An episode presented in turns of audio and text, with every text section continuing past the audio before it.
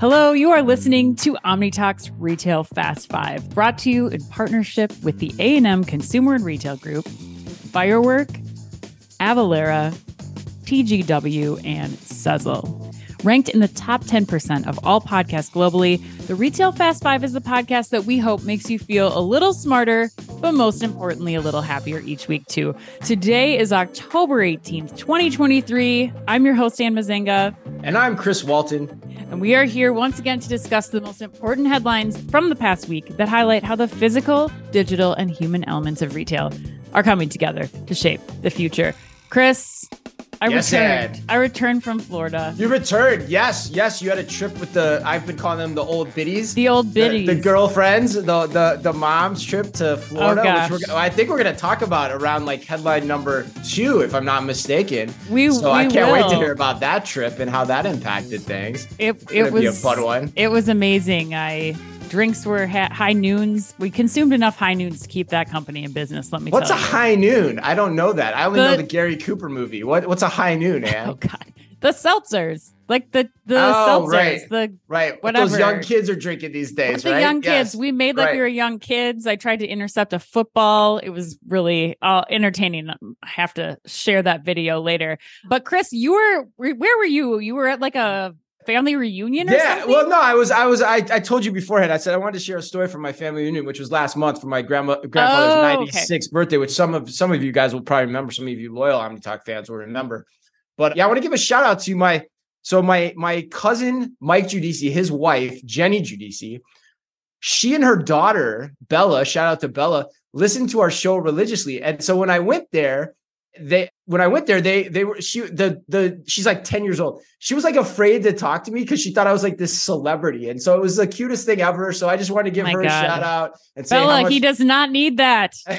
say how much we love you guys. We're thinking about you guys all the time down in Iowa. And so yeah, it's uh, melted my heart. And I just want to say thank you for that. So yeah, but Ann, in addition to that, we had one of the craziest comments we have ever had in the history of our show. And I don't know why, Ann, but Amazon Pay elicits such a response. Like usually we Oh, get the mark of the beast, but this dude, this dude that you're going to share with us took it to a whole nother level. Yeah, it, it eh, whenever we talk about it at conferences, Yeah. at the airport, without fail, somebody's talking about trackers and butts, and they're worried about Amazon following them for the whole rest of their lives.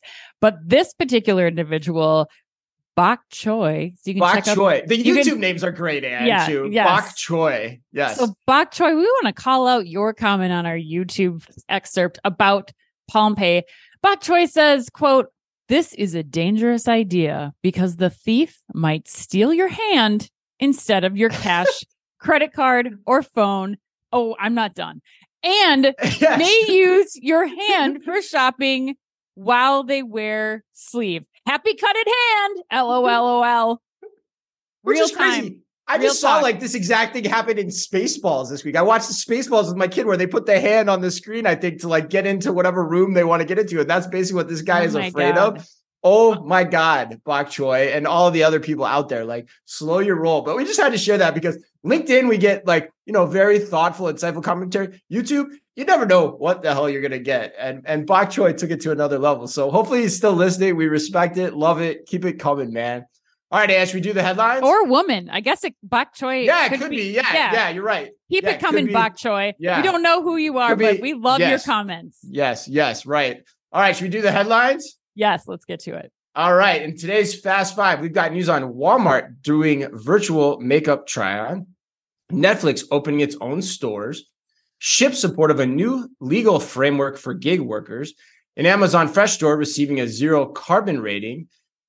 George and George Trantas from Avalara stops by to give us five insightful minutes on e-commerce tax compliance. But we begin today with big news, or is it micro news, or is it both? And I don't know which way to go out of Hy-Vee. The wordplay is endless, Chris. The word. Oh, you know, yeah, I try hard, Ann. I try hard.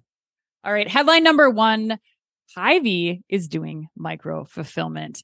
It's back. According to Chain Store Age, Hy-Vee is deploying Takeoff Technologies micro fulfillment technology in select stores to support its Aisles Online omnichannel grocery ordering service.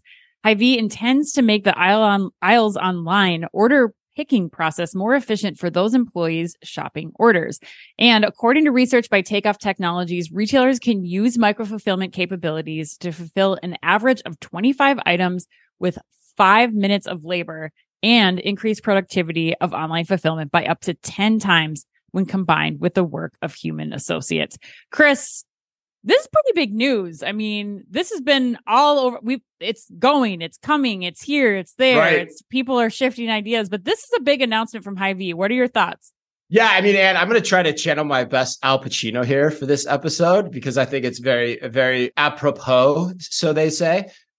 And the more I think about micro fulfillment, it pulls me back in because you know, get Godfather three and Jesus, your movie knowledge is so dire at times. Like you got, I, we we need to do like a crash course in great movie line in movie lines in history because that you just got to pick it up. All right. So anyway, back Let's to go back point, to micro fulfillment. Yes, Let's, back to micro. No one cares about my worthless movie knowledge. Let's move on. well, I do, but anyway. All right. So, and the point I'm making is we had com- the reason I say that is we had companies on our podcast like Dematic just like two months ago, end of August, who basically said micro fulfillment was drying up. But yet we still know it's happening overseas in Europe, which which I'm getting from our, our new sponsors, TGW, that you know it's still happening very, very well over there. And so then you have a, a Hy-Vee announcing this with takeoff. And so the question becomes, what does that mean? To your point. So, like to me, it means the value of figuring out the savings from automation is still on the minds of grocers. And god dang right, rightly so. Yeah. Because you have to figure that you have to figure out how to do e-commerce more profitably. So it also, the second point I would make, it gives more credence to the argument I made a couple weeks ago. I don't remember how long ago it was when Kroger had the announcement of the full stop with Ocado. And I was thinking maybe that they just had the wrong solution and they were learning that mm-hmm. through their mm. partnership with their new merger talks with Albertsons, because Albertsons could be saying, like, hey, we got a different way of doing this. It could be just as valuable yeah, and through the, sort- the output, yeah, they would have access to seeing what yeah, they know. They know that data, right? And so Hy-Vee's now going in this direction too. So it makes me wonder what's going on. And sources I trust in the industry tell me that actually might be what's going on. So as I put that in the market, people are like, "Yeah, you might be onto something there, Chris." So so yeah, so I think this is big. It shows that maybe it's not slowing down like some have previously thought.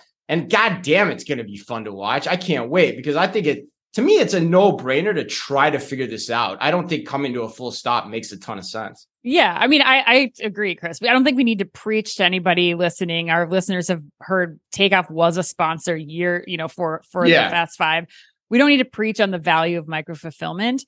Ultimately, it's just, it's faster. It's going to be faster. It requires minimum labor. It doesn't require the onboarding time. Remember when we went to Sedano's to do yes, video I mean, down there? I mean, live. I, I have, I had never been in yeah. that area of that store the in the back of house and within minutes i was able to fulfill an order it's so intuitive yeah. so super easy plus i think there's a real opportunity here i mean Hy-Vee has a lot of components to it and so if you can speed up the picking and for the the shelf stable items in the back of the house and even some of the refrigerated and frozen items there's an opportunity here for them to start exploring things like what we saw with target and curbside where you're doing curbside delivery and pickup of prepared foods like they, they've already launched that program during the pandemic. There's uh, opportunities here to put, you know, prescriptions pickup into this, even reverse logistics, potentially taking things back now, all because they've figured out how to f- do faster fulfillment with less human labor in the back of the house and now they have that ability to put that towards other programming especially with their curbside programming that they've been doing for the last several years and that they increased during the pandemic so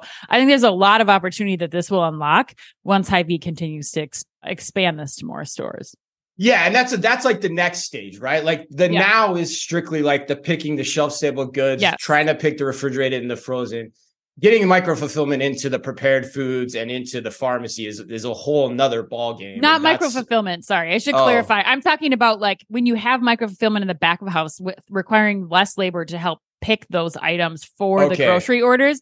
That unlocks availability within your workforce to start helping facilitate faster other programs like bringing that require, you know, a human labor to bring the prepared right, foods right. there to bring rx to you know pick curbside pickup and really just making it an ultimately more convenient experience because you're not dedicated to people walking the aisles or picking from the back of house. Right, great point. So there's the efficiency claims that, like you read from Takeoff, but there's also the operational redeployment of your current staff to do other things exactly. that are also required in the future evolution of your store operation. Yeah, exactly. 100%. Exactly. All right. And Ann, I will preach. I'll say hallelujah. Oh Micro fulfillment is back. All right. Headline number two I am super excited to talk about this one, to debate this one. I think we could have a great debate on this one. Walmart has launched a virtual try on makeup experience within its app. According to Retail Dive, Perfect Corp, an AR and AI beauty and fashion technology provider, announced Wednesday its collaboration with Walmart on the new capability. The new feature is intended to, quote, enhance the Walmart shopping journey, end quote, according to a Perfect Corp press release. Users can try on blush, lip color, eyeshadow, and bronzer via the app, and customers can use the app on over 1,400 products from Walmart's brand assortment, including CoverGirl, Elf, Maybelline, and Revlon. And I tried the app last night, but like I said at the opening, or like you said at the opening, you were just on a girls' trip in Florida yes. with the moms of many teens and preteens. So you are likely much more informed on this topic than I am for many reasons. So, what is your take? Are you buying into AR makeup try on via the Walmart app. I didn't want to, Chris. Let me start by saying you didn't want I didn't to. want to. I mean, we. I can't also, wait to give my opinion on this. There was yeah. also a headline about Google and Pat McGrath doing similar pop up with makeup there, and I was like, mm-hmm. why in the hell is anybody going to want to? Why would you do this when you have yeah, the actual no makeup sense. there to try? Well, maybe it does actually. Yeah, no, no, Chris, keep going. Yeah, right. I just realized yeah. I'm old. This is the moment yeah, me too. where I'm saying I'm this old. is when you realize I was you're wrong. I'm yeah. old and I was wrong. And I'll tell you why. Because this is what the next generation is doing. This is how they are communicating. Like we've talked about this before, but I have to say, after being with all of our, I was with, you know, f- there's five moms. Okay. We're down in Florida this week and our kids, no comments, no texting, not happening. But the second we started doing things to them and communicating with them on Snapchat, they were all over us. We couldn't yeah. get them to stop contacting us. We actually yeah. had to say, please stop sending us messages. We're trying to relax. Let me get back on my bar. It's high noon here in Florida. Well, I need please to get back on alone. back on the tiki boat bar, and I do not want to hear any more from you. But I think that it it you know while you and I have for a very long time been pretty critical of AR and VR as a modality for shopping or benefit for shopping. Yeah. It just might not be for us. I mean, we both tried the Walmart virtual makeup trend, and I have to say, it was a lot better than I realized. I posted on LinkedIn, like, yeah, yes, yeah, the, the, colors may not have been for me, but yeah. this was exceptionally done. And I'm yeah. I'm eating crow on this one. I'm saying I think I was wrong. I think that this is how you're going to get the next generation to engage with your brand. It's going to become more pervasive because of the other things that they're using in their everyday life, like Snapchat, like the Snapchat filters. Like they are used to this experience. I am not. I am old. End of story. I might as well just move down to Florida right now. Yeah, man. And you know, this is gonna shock. I was ready to crap all over this. Like I really yeah. was. Like I've got my notes in front of me, like all the bad things I was gonna say about it.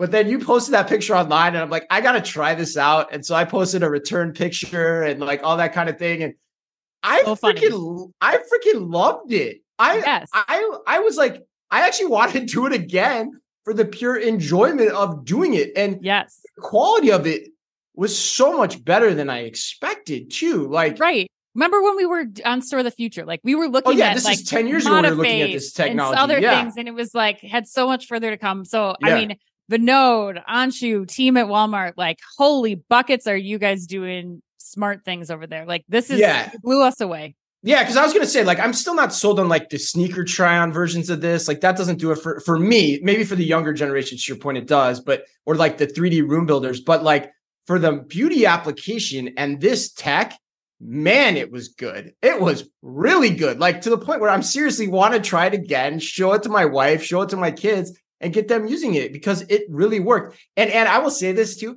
and, and I don't take this lightly too. I actually do think I wore it better, which is crazy. Like, oh my god, we had this contest online of who wore it better. Like, I like I was actually like surprised about how it made my face look. Like, I was like, oh my god, this is crazy. I think my crazy favorite town. comment was, "You look like my aunt who never got married," and I was dying. I was like, My, I, I was laughing so hard. And meanwhile, all the people listening to this podcast right now are like, Anne and Chris, you olds. Like you, You- it's like we just discovered Snapchat mm-hmm. for the first time, or like the mm-hmm. filters for the first time. Yes, we Well- are olds, For- admittedly. Fortunately, all the retail executives that listen to our podcast are as old, if not older than we are. And so I think hopefully we're in great Except for shape. poor Bella. Bella, your mm-hmm. your Yeah. cousin is like, you old, Chris. You old. Well, it's like I've been doing AR makeup for a long time. All right. All right, we got to move on. We got to move on. All right, headline number three Netflix is opening retail stores. Chris, according to Chain Store Age, the streaming giant plans to open physical stores dubbed Netflix House, with the first two locations expected to debut in the US in 2025, followed thereafter by global expansion. The stores will Nice. mer- sell merchandise based on some of Netflix's most popular shows and also offer curated in store dining and live events. The restaurant will serve up items from the streaming platform's food based reality shows with a wide range of options from fast casual to high end dining. Chris, this is also the A&M put you on the spot question this week. I Man, I'm like three in a row. Eh? At I least think three in a row. I like think maybe so. more. They're after man, you. They're they've been hitting you. me up. All right. Okay, well, Chris A&M says the irony is not lost on us for Netflix to be opening physical retail s- stores, especially as Best Buy announces they are taking DVDs out of stores. However, what do you think Netflix's goal of these physical store experiences is, and do they need to be profit generators to be successful? Chris, here, this is where your movie knowledge comes into play and is very mm-hmm. important for the podcast, not other random stuff that you mentioned that no Not the 25 years of steeped insight I've gained from retail. No, No. but but yes, my my arc- my arcane movie knowledge. Yeah, and a great point by A&M too. Like the irony of this week is not lost in the Best Buy announcement, coinciding with this announcement too. To answer that question, I think yes, if you're going to do them, they should be a profitable venture, and that's and honestly, I am crossing the Bridgerton on this one, and like fully crossing the Bridgerton. joke. Terrible. No, it was great, Ad. Great. And I, I I love the idea. I really do. I think I you know why I love it, because and I just think it's a it's a reskinning the tw- it's basically the 2023 version of Planet Hollywood. You know, What? and yeah, it is. I mean, that what's old is new again. It's a theme on our show. It's a 2023 version of it. And Okay. people throughout the country will eat this crap up. And by that, I mean literally, right? Like if there's Stranger Things there and there's a menu devoted to it, people will get all geeked up about that and they'll go. So, and the other thing I'd point out to you is Netflix has done what I would say is a better than average, a far better than average job of testing this concept out. So in 2021, this is all according to Chain Store Age. According to 2021, they launched their own online store. So they're seeing how much demand they can get online from these products. In 2022, they, they announced they, op- or they, they opened over 2,400 like hubs, Netflix hubs within Walmart stores. So they're getting a sense of what selling this product in stores could mean for them. And then they've had 40 pop up experiences across 20 cities over the last few years. And then also in July, they opened up their first pop up restaurant in the La Brea neighborhood of Los Angeles, an experience called Netflix Bites, which, according to the Chain Store Age, was a temporary venue that offered fare from several well known chefs from shows that I know you love, Anne, like Mhm. Chef's Table and Iron Chef, Quest for an Iron Legend. What a great name. So it seems smart to me. It hits the market. I think that's out there given past concepts we've seen, like Planet Hollywood, like Hard Rock Cafe. And it's been testing it smartly in iterations along the way. So, and my last thing I would say on this, give me some Demogorgon on a plate. And Oh, I want yeah. to try it. I want to see what that that tastes like. I love this idea. I wonder what Demogorgon would taste like. I know it's kind of crazy. so huh? gross. Like I It just it probably tastes like chicken, so- right? Oh God. Ugh, so disgusting. Okay, I I don't know that I would compare it to Planet Hollywood because that to me seems like doomed for failure. Really? Those have been around for like 20 years. I don't know if they're, They're still not around, but around they, They anymore. were around for a long time. Hard Rock's Yeah, still eh, around. Fair enough, but I think the first thing that you have to ask yourself, and I think A and M smartly asked this question, is how scalable this idea is. Like pop-ups are one thing, but when you start talking about chains of of these experiences all over the globe, I think that's a different a different scenario. Also, you know, the programs and popularity changes by region so quickly. So it's a it's a big effort. I mean, this this to me arguably is as strong an effort as the Netflix program or like just the content arm of Netflix itself. Mhm. Like this is really taking on an entirely new business model. But I think to your point, they've done some solid pressure testing. They've and if they can, you know, figure out a way to make this scalable, I think it's brilliant. The model that I actually compared this to would be something more along the lines of like Spirit Halloween. Like they mm. figured out how to go into these places, do short-term leases and and in one, you know, 60-day period, they're making 650 million dollars in revenue. And I think that if you if you look at that model and figuring out how to make that work across the country for short periods of time because these shows are not it's not something like a hard rock or a planet hollywood where you can just set it and forget it. It's got to be it's got to be content that's changing that's up to the moment based on the shows that are you know hitting the top priority. And that stuff happens quickly. So i think the speed at which they're going to have to move to iterate on this has got to be quick and they have to have a solid foundation set as far as the strategy is concerned for how they're going to make this pop-up kind of experience scalable well, I disagree. I think I think the Halloween's the wrong analogy there because Halloween is the Halloween spirit analogy because the Halloween is very temporal. It's all geared towards one thing. It's pop up by design. If you're going to get into food and memorabilia showcasing, I think I think I, the model of like the Planet Hollywood experience seems to be what they're going for here. I think there's elements to trying to pull off the pop up idea that are that make this tougher. And inside that standing evergreen experience, you can also still change out the content as well towards the different shows and get the memorabilia from the different shows in there and then change out the culinary experiences too. But, you know, trying to get in the culinary side of pop up is almost, you know, is very yeah, challenging. For sure. I mean, and, and not to say that they couldn't do that differently. They're doing it now with pop ups though. So they, I think they have to figure out how to how to figure out how to most quickly turn this over because I don't think it's going to it's it's going to be successful if it just turns into a Planet Hollywood every single Netflix thing all over the store. I think it's mm. going to have to be very thematic, like what we saw them do with the Stranger Things experience, where it's like you're going all in. It mm-hmm. turns into like a Barbie situation where it's like, yes, we're dressing up, we're getting ready to go yeah. to this place. Like, I think it's going to have to be more specific to theme for it to be successful than just like a Netflix restaurant. But yeah, I we'll no, I agree with that. I actually think what they're probably learning from the pop up experience is that it's not enough time to liquidate the inventory that they're sure. putting into these buildings. And so, therefore, yes, they have to have the experiences live for longer in these completely standing locations that exist for longer too. So I think, yeah. So yeah, it sounds like we're kind of gravitating towards a midpoint here. So net net, do you like this idea or not? Like I'm kind of sure. Yeah, like, I think there's I, I, think okay. there's there's a lot of possibility if they can figure out how to do this right. And I think that time is not on their side. Like the, with the frequency of popularity of shows, I think it's going to be a lot harder to pull this off than like the the concepts, the the chef's table and that kind of thing. Like that's one thing you could yeah. There's restaurants that exist all over because they were on Top Chef or something. The the talent was on Top Chef before that, but that's not a Netflix branded thing. I think the content's going to have to change much more quickly than than any of those other concepts. Yeah, I don't know. Before. Or you play this is fascinating to me. Or do you play up the nostalgia side, like you know, like the Hard Rock does too? Like do you play up the really banger shows, like the the Stranger Things? The I don't. I'm making these up now. I, yeah. Stranger Things is the one that comes to mind the most easily, but you know the the Bridgerton experience for those that want that you know high English society tea you know dining thing. Do you do you lever into that more? That's kind of how my mind would think about this versus trying to change it out more often because you can keep those things going for you know however long they last and then decide if and when you want to change it out to another piece of content. But all right, let's keep going. All right, Anne, I am excited to introduce our next guest. Joining us now for five insightful minutes is Avalara's George Trantas. George is the Senior Director of Global Marketplaces, where he oversees the business development operations strategy for Avalara's global online marketplace business. George has extensive experience leading business development strategies in the e-commerce and marketplace industry. George, welcome to OmniTalk. Thank you very much, Chris and Ann. I'm glad to be here. All right. Well, we recently took a look at your report on the 10 common mistakes people make when it comes to e commerce and tax compliance. So let's start you off with this one, George. Why is e commerce tax compliance getting so complicated?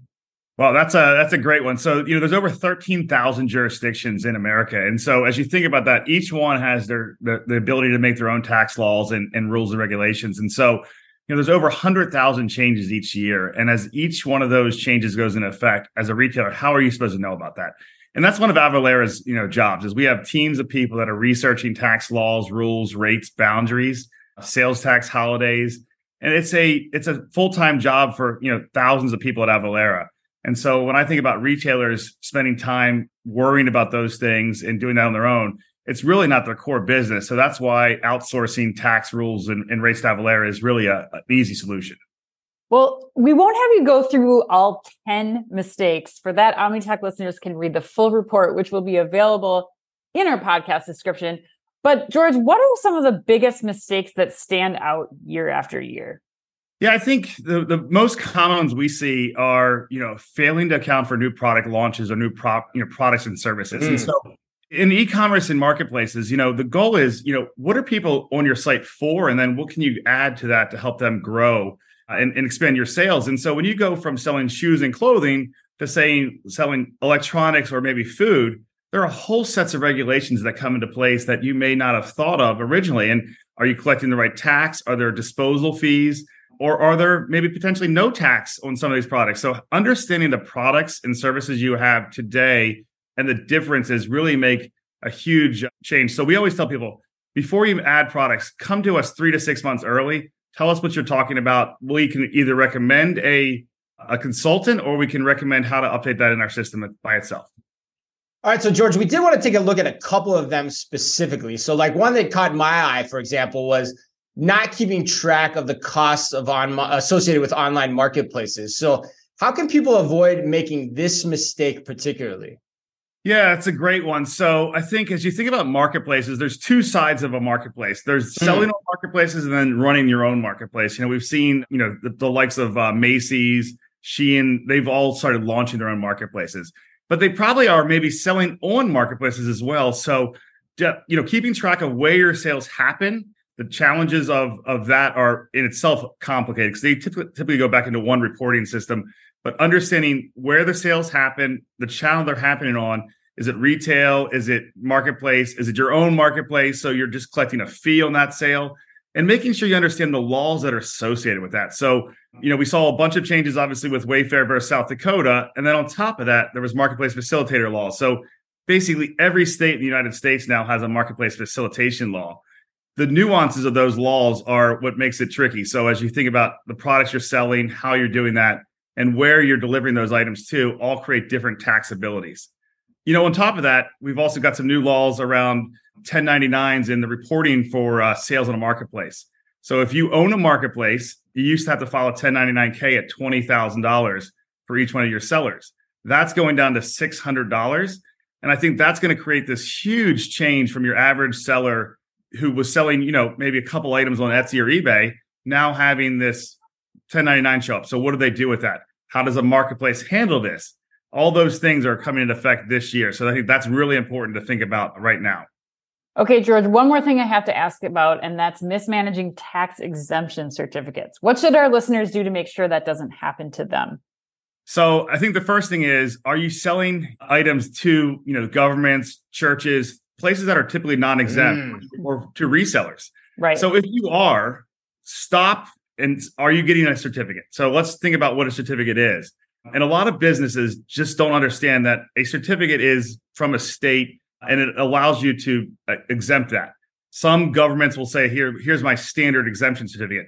But as you sell from, you know, deliver that that item to a state and they say, hey, also ship it to, you know, state B, do you need an exemption certificate for one state or two states, all the states?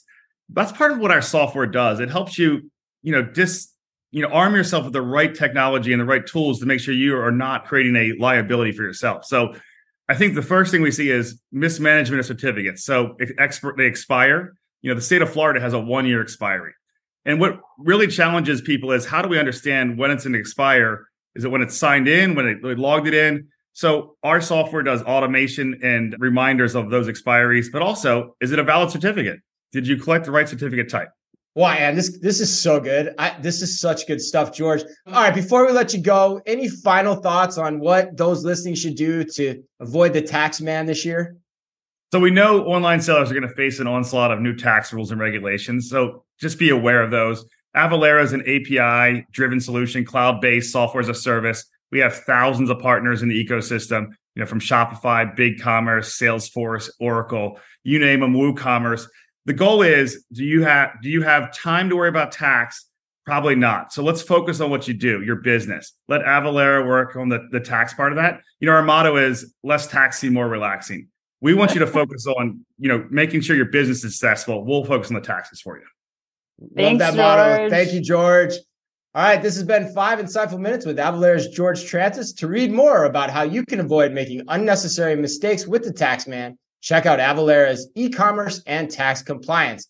10 common mistakes and how to avoid them on avalara.com or by clicking on the link available within our podcast description. All right, headline number four Target Owned Shipt says that it supports a legal framework that allows the company to provide benefits while retaining its workers' independent contractor status. According to Grocery Dive, the portable benefits portable and portable portable benefits model has gig companies provide funds that workers have the option to put towards benefits of their choice meaning that benefits are tied to an individual worker rather than to a company. For example, workers could choose to put the funds toward health insurance, sick leave, retirement, tuition reimbursement, reimbursement, or childcare. This has been a tough read for me so far, Ann. and the model would also allow workers to accrue and combine funds offered by multiple companies because, according to Shipt, nearly 70% of its personal shoppers last year earned money on other platforms. And what do you think of this move and what could possibly be the motivations here? I think this is really smart. You I do. think yeah, I I don't get how this works legally. I feel like I need right. somebody to like tell me how You've said like, that before. You yeah. can give money to them, but then they can't. They're not employees. They're like I don't I don't understand how this is all happening. But I'm sure the people at Shipt have worked long and hard to figure this out. But I do think that it's it's important right now According to some data that I just pulled from Cleavon, the current driver shortage in the US right now stands at 80,000. We're, we're short 80,000 drivers just in the US and may reach 160,000 by 2030, which means companies in this space are going to need more incentive for drivers to stick with them or I think they're going to start having to go back to other jobs uh, so that they can make money. And that might be going back to in person jobs where they are W 2 employees, where they're able to get some of these benefits. And I think that, you know, especially as we're hearing them add more responsibilities for drivers. Like Uber announced this week that it's essentially just stealing the DoubleDash platform that DoorDash has been doing for a long time. So now once you order something from Uber Eats, you can add on other items.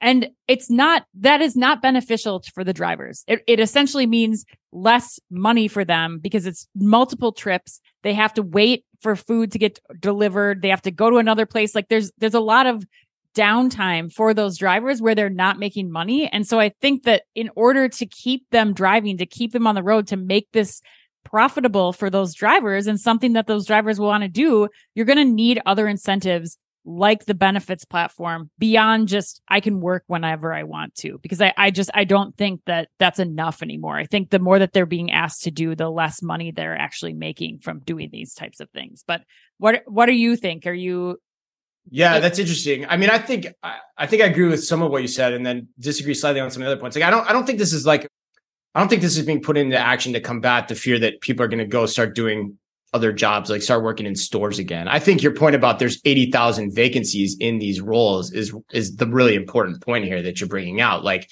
the, the competition to get drivers in the seats is just that intense. Right. And so Shipt is using this as a point of differentiation against Uber, DoorDash, name your third party delivery service, Instacart. Right. You know—you've got to throw into that equation too to, and so they're just trying to differentiate themselves against that. I think. I mean, at, at its most base level, that's what's going on here, in my opinion. The other comment I would have though is like, why the motivation? What's the motivation for Shipt doing this? We talk about this on the head. We talked about this. We talk about this a lot. Like whenever you read the headline, you have to think about what is the motivation behind them putting this into market too. Yeah. So yeah, it sounds altruistic for the gig worker. It gives kind of the expect more, pay less that you'd expect for Target to ship to go to the worker, that kind of thing. But I also wonder, Ann, if it's a signal that the competitive dynamics are tough at Shipt. You know, is Shipt struggling? Do they need this point of differentiation to c- continue to compete? Because it's an interesting play in that regard. And also, you got to look at what else is happening. Chief business officer at Shipt just went to competitor Walmart local as well. So you got to wonder what's all at play here. But you know, it's a smartly branded way to try to carve out a differentiating niche in the marketplace, I would say. Yeah, and I think that gets back to what you were saying earlier. Like the competition for drivers is great. They said we said in the headline from Grocery Dive that you know they're this is this is the differentiator. They are trying to get more drivers. They Right. need more staff, and all of the the drivers are working on multiple platforms. It's not just Shipt. So Right. I think whatever Shipt's motivation here is get people to go to us first to make us their primary, and then you know backlog the DoorDashes or the the Uber Eats or other platforms for the time being. But you know the, that's only going to last so long because like it said in the headline this is going to allow for them to work on multiple platforms and they're trying to bring more on board. So maybe Shipt is trying to be the kind of the leader of the third party delivery services to try to bring this in and and you know i don't know make make hopefully to make things better for the gig drivers but Yeah, the other point, if we're just conjecturing here too, is like remember, Shipt has been very overtly promotional around that we, we can give you your own Shipt driver that you use over and over again, Personal which kind of makes it yeah. sound like your own Shipt driver that works for Shipt. So who knows what the motivation here is? Are they feeling pressure on that? How important is that program to Shipt's long-term sustainability as point. well? yeah Like God knows there's a lot here to unpack that's going to be fascinating to watch. All right, let's go to headline number five, Chris. A Seattle Amazon Fresh location received a zero carbon certification from the International Living Future Institute, or ILFI. Or is it Um, ILFI? I don't know. I don't know. Which Um, should it be, Ann? ILFI or ILFI? I think ILFI. I think ILFI. Yeah, I think sounds- ILFI. That's where I'd go to. Yeah. So the Seattle Amazon Fresh location has become the world's first grocery store and Amazon's first building to receive this certification. According to an Amazon press release, ILFI awarded the certification in September and is currently evaluating four additional Amazon locations, which are on track to achieve this validation of their carbon reduction efforts. The 35,000 square foot store opened in 2022 on Aurora Avenue in North Seattle and was built with sustainability in mind. Its many climate forward features include a natural refrigerant based refrigeration system, all electric kitchen and hot water heating systems, electric vehicle charging for customers, and low carbon concrete floors. The store has saved over 100 tons of CO2e, which is carbon dioxide equivalent, compared to an industry standard grocery store since it has opened. Whoa, Chris, Yeah, that was a lot, Ann. Nice job, though. I nailed Is- that. is this story a zero or a hero? Way to put it, Ann. Wow. Oh my God, a zero. I love hero. how hard you laugh at your own jokes. well, I, well, yeah, showing out the sausage she made. I wrote that for Ann and wanted to see if she would read that. All right, so you know- begrudgingly, Yeah. begrudgingly read. until I tried the AR experience with Walmart's app yesterday, until that, because that's not my favorite headline of this show, but this was my favorite headline until that time. Okay. because I think it highlights another benefit of a smart store that is running on top of a computer vision platform. We've talked a lot about it in past shows about the operational dynamics of smart stores from an inventory, from a pricing standpoint. Recently, we've been talking about them from the lens of preventing shrink and theft. But the other important angle here as well is that smart store design leads to a more sustainable retail store design as well in the long run. So I'll say this until I'm blue in the face, and every retailer should be looking at a smart store foundation in their store development plans going forward. Amazon is doing it. Schnucks is doing it. We've talked about it. So if you're rede- redesigning your store format prototypes, you need to be doing it not just with the angle of trying to meet new customer segments like Macy's is probably going to do with Bloomingdale's. I'm guessing there's no probably true smart store at the core of that design or that new format, or even Target's new larger f- format stores as well. But you need to take a portion of those minimally if you're going to be de- devoting the capital to start experimenting with what this can mean, or you are going to be behind in understanding how it works. You Yeah. gotta ask yourself, what can a smart store do for you? Yeah. I don't have much more to add. I think those were all very clear, poignant points that you made. But I think that you said Amazon is doing it, Schnucks is doing it. Noticeably absent from that list are Target and Walmart, who both set goals to have this done by 2025 and that's Yeah. that's no time at all and so while Although I know, think Walmart is thinking about it, like from Thinking from about it. reading it. Yeah, they're they're at least contemplating it and trying to do it to some degree. They had that For one sure. store in New York for a while. For sure. But I would say they're you know they're they are doing efforts they're building sort targets building sortation centers to cut down on the amount of you know delivery traffic that they have going out one-to-one deliveries they're doing things i'm just saying the date that they all set for themselves which is a year and some months from now makes it challenging when especially now you have yep. amazon per usual way ahead of the game already opening a store, one store that's reached carbon neutrality, and you have more in the works. So again, Amazon setting the stage for for where these retailers are going to need to be, and a lot of retailers have a lot of catching up to do to get to that smart store, like you're talking about. Well, and too, don't you think? I mean, going back to your younger generation concept here, doesn't this also become a marketing hook over time too? as well for the yeah. younger generation to get you to shop, to get you to try. Like, you know, Amazon's trying to get into physical retail, right? They're trying to understand it. Like, this gives you that chance to either say, hey, here's the benefits, or hey, you tried it once with us, come try it again because right. we're getting better, we're learning it. And there's also this benefit here, folks. That's yeah. pretty damn important for sure that and and combined with lowest price you know like when you have you're reaching sustainability and you're hitting on price point for that next generation i mean yeah it's, awesome it's going to be too. hard to be to get past amazon to beat them so all right chris it's time for the lightning round are you all ready? right let's do it chris NBA icon Shaquille O'Neal is being named president of Reebok basketball ahead of a category relaunch in early 2025. Additionally, AI, Allen Iverson, has been named yeah. vice president of Reebok basketball. Chris, what celebrity would you legitimately hire to work alongside us here at OmniTalk? And it cannot be Minka Kelly. Cannot be Minka Kelly. Okay, no. that's cool. I actually, I, I'm gonna. I think you're gonna like my pick on this one, Ann.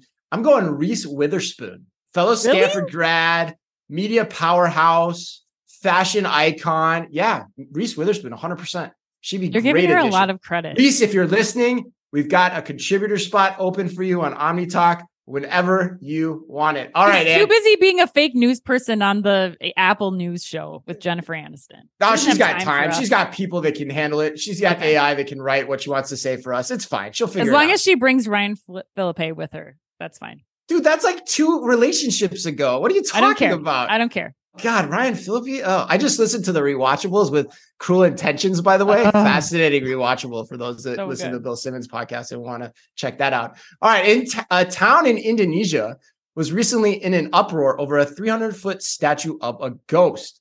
Which of these famous ghosts would you most like to haunt you, Anne? Casper, Patrick Swayze in Ghost, or Red Grange, aka the Galloping Ghost? A writing candidate could also be accepted for this answer, Ann. Oh my God. Who's Red Grange, the galloping ghost? He's a famous football hero. Yes. Oh God, I have no idea. Like it depends on which Casper. If it's Devon Sawa from the Devon Sawa and Christina Ricci one, he would top the list. But if oh, we're talking about wow. just like Casper the cartoon ghost, no. Then I would pick Patrick Swayze all day, or should I say all night? Uh, nice, nice. See, how do you know Casper movie? Tri- I've never even seen the movie Casper. You know the most random. See, going back, you know the most random movie trivia. It's just you need to be more attuned to what the average person knows about movie trivia. I would say a lot of people issue. know who Devon Sawa is. I have. From, I don't even know who that in is. the '90s. He played the. Uh, he played the human version of Casper from Christina Ricci's creation of Casper. All right, we're moving on. Chris, name a second movie. That's the thing. But let's keep moving. Let's keep going. Oh, I I could do it. He was like a heart heartthrob. He was on the cover of Teen Beat. You know, like he was one of those guys next to Jonathan Taylor Thomas. You like hung on your wall. Um, so okay. Fantastic. Anyway, Chris, Sky Zone recently implemented robotic ice cream kiosks with mini melts, which can dispense ice cream 24 7, are remotely operated, and require no maintenance until some kid puts a dirty Sky Zone Zahak into the yeah. dispenser or something. Yeah. This um, sounds... um, okay. What kind of ice cream and in what quantity could help you survive an hour long session at Sky Zone? Truthfully nothing. but I mean, let's be honest, and what if I had especially these like I, they're like Dippin' Dots. They're yeah. that's what mini ice melts are. I thought well, it was like real ice cream. Yeah, it ain't for the adults, but you know, if it was gonna be something, it had to be something that just knocked me flat on my butt hand. So I'm talking a three scoop banana split with you know butterscotch and marshmallow topping, cool. something that just takes me into a freaking food coma. Yeah. All right. And last one Jeff Bezos just purchased a $79 million home in Billionaire Bunker. which is in South Florida, and it, his new home is also hap- well, it also happens to be and next to his $68 million home that he already purchased in the same area. And we are fans of alliteration on this show. If you could live in a hovel anywhere in the world, where would it be and what would its alliterative name be? Well, San Clemente is my one of my favorite places in the world. So I would Oh, say the yeah, San. Clemente Sanctuary. Ooh, the San Clemente Sanctuary. Nicely Also, done. did you see the video? You have to watch the the Twitter video or X video of Yeah, the right, woman listing the agent who lists this house. This house. Oh, he bought. really? Oh my god! It is like a, it is it is so like, good. It's just like Stereotypes come to life. he like walks down in like this like sassy model walk and she's like 68 billion dollars or whatever this is whatever it's what is it called the billionaire bunker on Billionaire bunker. island like it's so hilarious so if you want a good laugh check out that that or if you want me to get as nauseous as humanly possible when I see like well, how how the rich talk to themselves. Mm-hmm. Yes, and and two things that will never happen in my life. All right, so happy birthday today to Freida Pinto, Joe Morton of T2, and to the muscles from Brussels himself, Jean Claude Van Damme. And before I close the show out, I'm curious, where does JCVD rank on your where does peak JCVD rank on your hotness scale? doesn't like i couldn't name a movie he had his time, you know, like he, he's a very polarizing figure. Either people are all in on him or like not in on him. So you're not in on him. not for me no thanks yeah, no I'm not really I'm not really in on him either. Like I just never got him. But all right. And i remember think i think people just like saying his name it's fun Jean-Claude Van Damme. Yeah. It is kind of fun. yeah yeah. I like the initials too, JCVD. It's kind of yeah fun. i like Although- the, the Although that kind of sounds bad too. JCVD. You know who I'd pick? You know who I'd rank on my hotness scale is in Ted Yeah. Lasso, the footballer who starts going by Van Damme. That guy. Oh, that guy? Yeah. that who dude, yeah, decides yeah. to change his name because it is such a cool name. Like that's Yeah. that's who I would Yeah. pick. A good reference, Ann. See, you you you you've got it. It's just it's just different, Ann, which is why we're great on this show because we bring a different opinion to each and every headline and to the insights we want to give to our listeners every week. All right, and remember, if you can read or listen to only one retail media outlet in the business, please make it Omni Talk. We're the only retail media outlet run by two former executives from a current top 10 US retailer. And yes, we take some seriously damn pride in that. Our Fast Five podcast is the quickest, fastest rundown of all the week's top news, and our twice weekly newsletter tells you the top five things you need to know each day and also features special content that is exclusive to us. And we do it all just for you. And we try really hard to make it all fit within the preview pane of your inbox. In fact, I'm writing Friday's newsletter up for you all right now. You can follow us today by simply going to youtube.com slash omnitalk retail. Thanks as always for listening in. Please remember to like and leave us a review wherever you happen to listen to your podcast or on YouTube. So until next week, and on behalf of all of us at Omni Talk Retail, be careful out there. The Omni Talk Fast Five is brought to you in association with the A&M Consumer and Retail Group. The A&M Consumer and Retail Group is a management consulting firm that tackles the most complex challenges and advances its clients, people, and communities toward their maximum potential. CRG brings the experience, tools, and operator like pragmatism to help retailers and consumer products companies be on the right side of disruption. And Firework. Firework is the largest video commerce solution built for the world's leading brands. They empower brands with shoppable and live stream video on their own websites where people like to shop. Put your commerce in motion with Firework. Find out more at firework.com. And Avalara. Avalara makes tax compliance faster, easier, more accurate, and more reliable for 30,000 plus business and government customers in over 90 countries. Avalara leverages 1,200 plus signed partner integrations to power tax calculations, document management, tax return filing, and tax content access. Visit avalara.com to improve your compliance journey. And TGW. Revolutionize your grocery supply chain with TGW. Their experts tailor automation solutions to your needs, ensuring you have the edge. Work with TGW before your competition does. Discover more at tgw-group.com. And finally, Sezzle. Sezzle is an innovative buy now, pay later solution that allows shoppers to split purchases into four interest free payments over six weeks. To learn more, visit Sezzle.com.